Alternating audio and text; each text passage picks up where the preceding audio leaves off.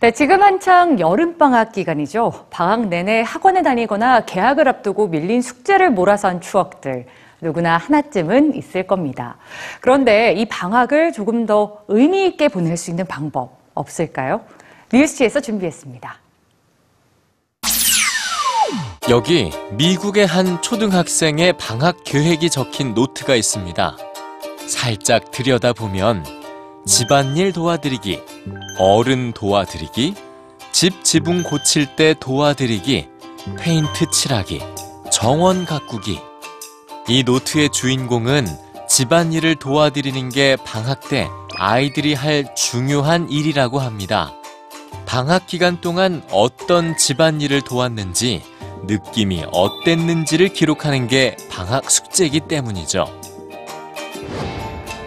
캐나다의 한 학생은 여름 캠프에 가거나 물놀이를 하고 집에 돌아오면 간식을 먹고 TV를 시청하거나 도서관에서 빌려온 책을 읽습니다.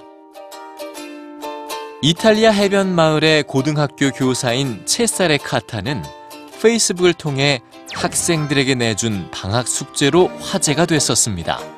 그가 내준 방학 숙제를 보면 가끔 아침에 혼자 해변을 산책하라.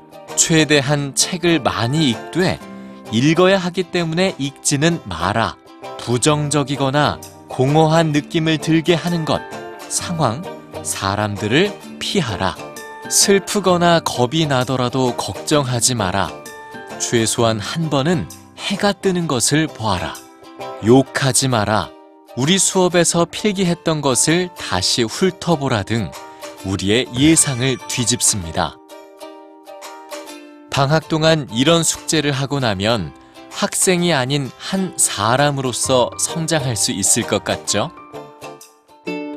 이와는 대조적으로 지난 3월 중국에서는 한 10대 소녀가 방학 동안 숙제를 다 끝내지 못한 것을 비관해 아파트 15층에서 투신 자살을 시도한 사건이 있었습니다.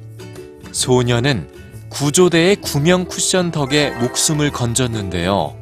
방학에도 학생들이 받아야 하는 학업 스트레스에 대한 우려가 제기됐습니다.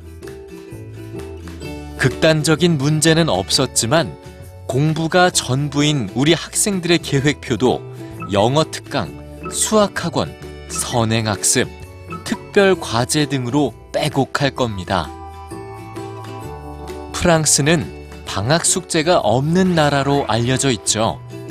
프랑스의 한 중학교의 프레데릭 위장 선생님은 평소에 학생들이 하루의 절반을 학교에서 보내는 만큼 방학은 가족들과 식사하고 대화하도록 배려하는 시간으로 보고 무리한 과제나 공부를 요구해서는 안 된다고 말했습니다.